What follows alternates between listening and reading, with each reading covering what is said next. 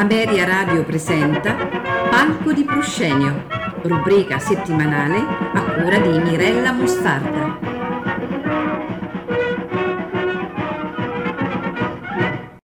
Buonasera a tutti.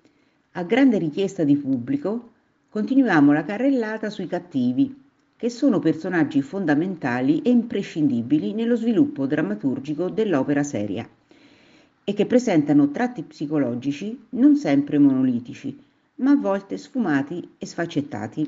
Partiamo con un cattivo di eccellenza, l'Enrico VIII dell'Anna Bolena di Donizetti. Una storia conosciutissima, quella del re scismatico Enrico VIII, che, non contento di aver ripudiato la legittima sposa Caterina d'Aragona per Anna Bolena, ora vuole spietatamente ripudiare anche quest'ultima per sposare la damigella di lei, Giovanna di Seymour. Nell'atto primo, Giovanna, sola in scena, è lacerata tra l'affetto per la regina e l'amore per Enrico. Questi sopraggiunge proprio in quel momento, promettendo all'amante il trono. Di fronte alle esitazioni di Giovanna, l'accusa di non amarlo e sebbene lei cerchi di difendersi, non riesce a convincere Enrico a desistere dal suo piano contro Anna ripudiarla trovando una maniera di sciogliere il legame matrimoniale con la Bolena. Ascoltiamo l'aria di Enrico, Tutta in voi la luce mia, dall'Anna Bolena di Gaetano Donizetti.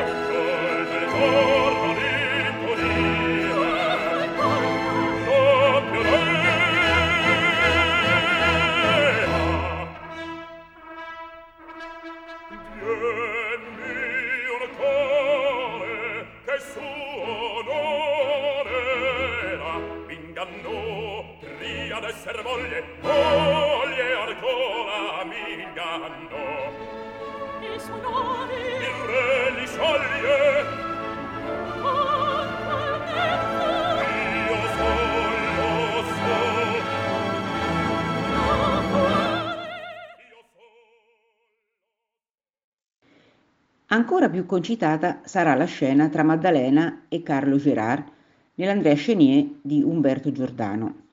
Gérard, prima servo di una famiglia nobile, è ora servo della rivoluzione francese e del suo tribunale di morte. L'odio attanagliava il suo cuore prima e anche ora, e l'amore per Maddalena lo pone come rivale del giovane poeta Chenier, prigioniero dei rivoluzionari, anche grazie alla sua delazione. Situazione imbrogliatissima come sempre.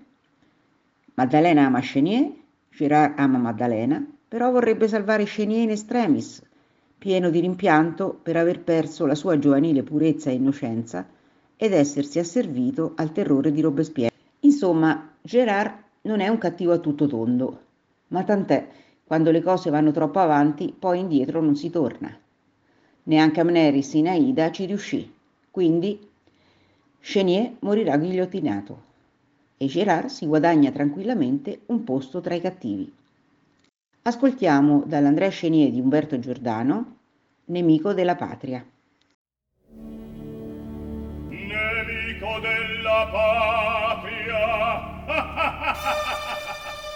E vecchia fiamma che beatamente ancor la teva il fuoco nato a Costantinopoli straniero odia sensir soldato. Evitare che di morire un complice e poeta sovvertitore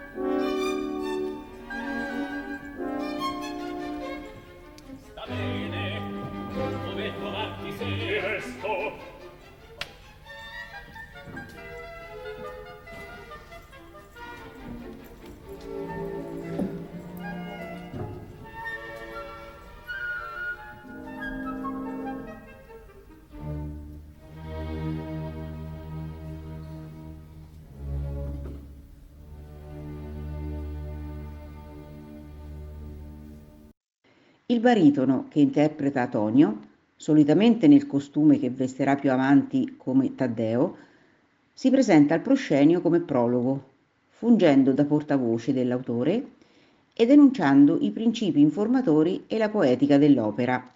Ma in realtà Tonio, alias Taddeo, è molto più di un prologo. Sarà proprio il cattivo dell'opera. Colui che, innamorato respinto da Nedda, moglie del capocomico Canio, avviserà quest'ultimo che Nedda lo tradisce quel giovane contadino Silvio e quando nella recita dei pagliacci Canio dovrà impersonare un marito tradito, la realtà violenta della gelosia prenderà il sopravvento sulla finzione della scena e Canio accoltellerà veramente prima la moglie e poi Silvio. Ascoltiamo ora il cattivo Tonio nella parte del prologo in Si può, si può.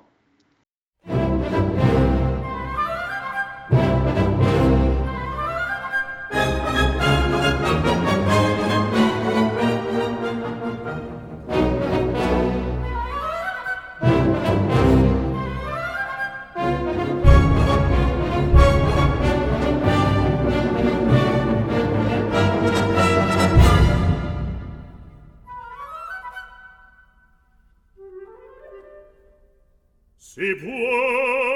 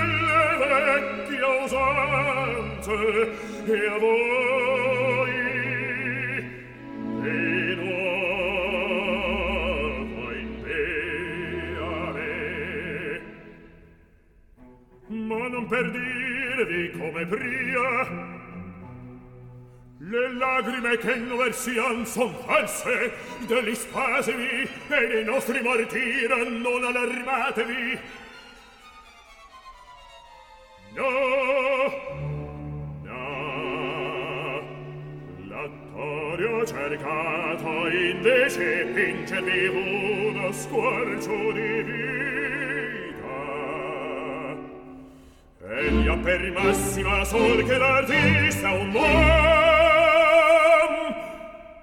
e che per l'uomo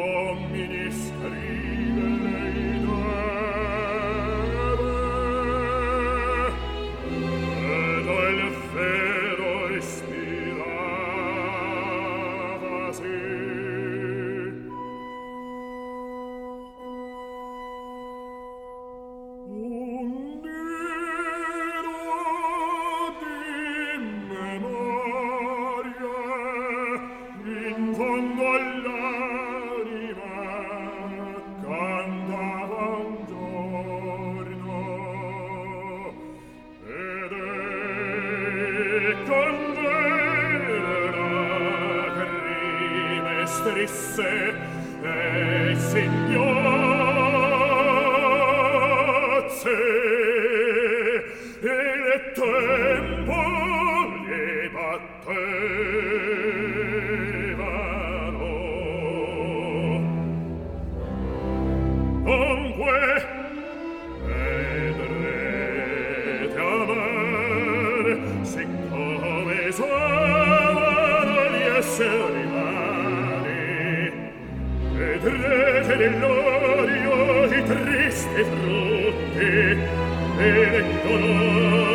this world.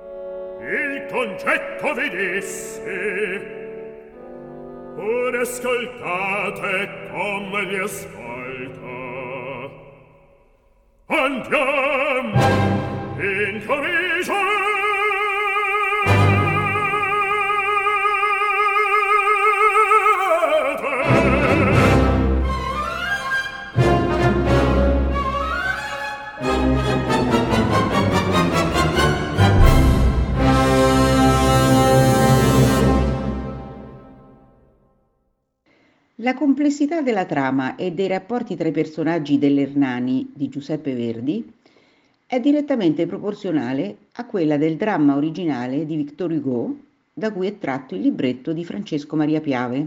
Cioè è veramente tanta questa complessità. Comunque focalizziamo l'attenzione su uno solo dei tre protagonisti maschili rivali, Re Carlo, Ernani e Silva, e cioè su Silva. Elvira è amata da tutti e tre, ma Silva ne è lo zio anziano cui è promessa sposa.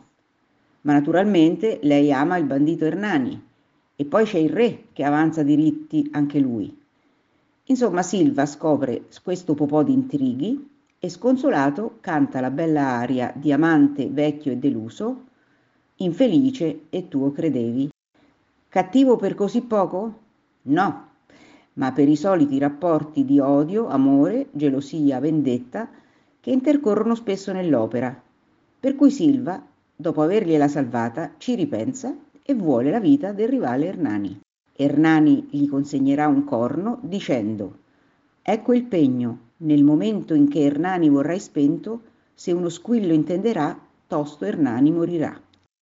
E così, a cose ultimate, appena sposata Elvira, Ernani, in finale d'opera, onorevolmente rispetterà il patto stretto nel lontano secondo atto. E quando ormai il pubblico non ne capirà più il motivo, al suono del corno di Silva si ucciderà. Invitiamo dunque gli ascoltatori a leggersi il libretto o almeno la trama per capire meglio e immedesimarsi nella densità della storia e nelle vicende rocambolesche dei personaggi. Intanto però ascoltiamoci l'aria di Silva, Infelice e tuo credevi, dall'Ernani di Verdi.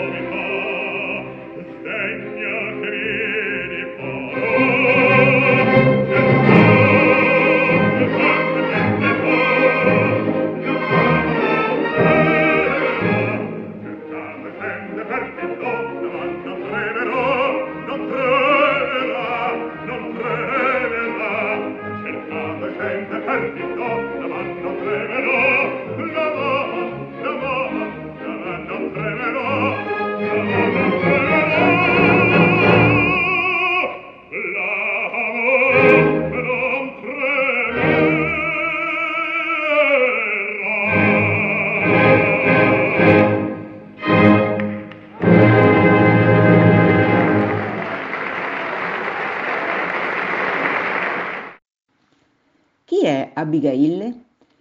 La risposta è facile, sebbene anche il libretto del Nabucco faccia di tutto per ingarbugliare la matassa. È una schiava ambiziosa che ha creduto di essere la figliastra del re Nabucodonosor. Il quando, il come e il perché di questa convinzione ci sono ignoti. Se la realtà fosse come ella desidera, sarebbe la sorellastra di Fenena. Non lo è. Per questo è cattivissima e desidera il riscatto mediante il potere. Una brama così smisurata da ritenersi in grado di succedere al re in persona.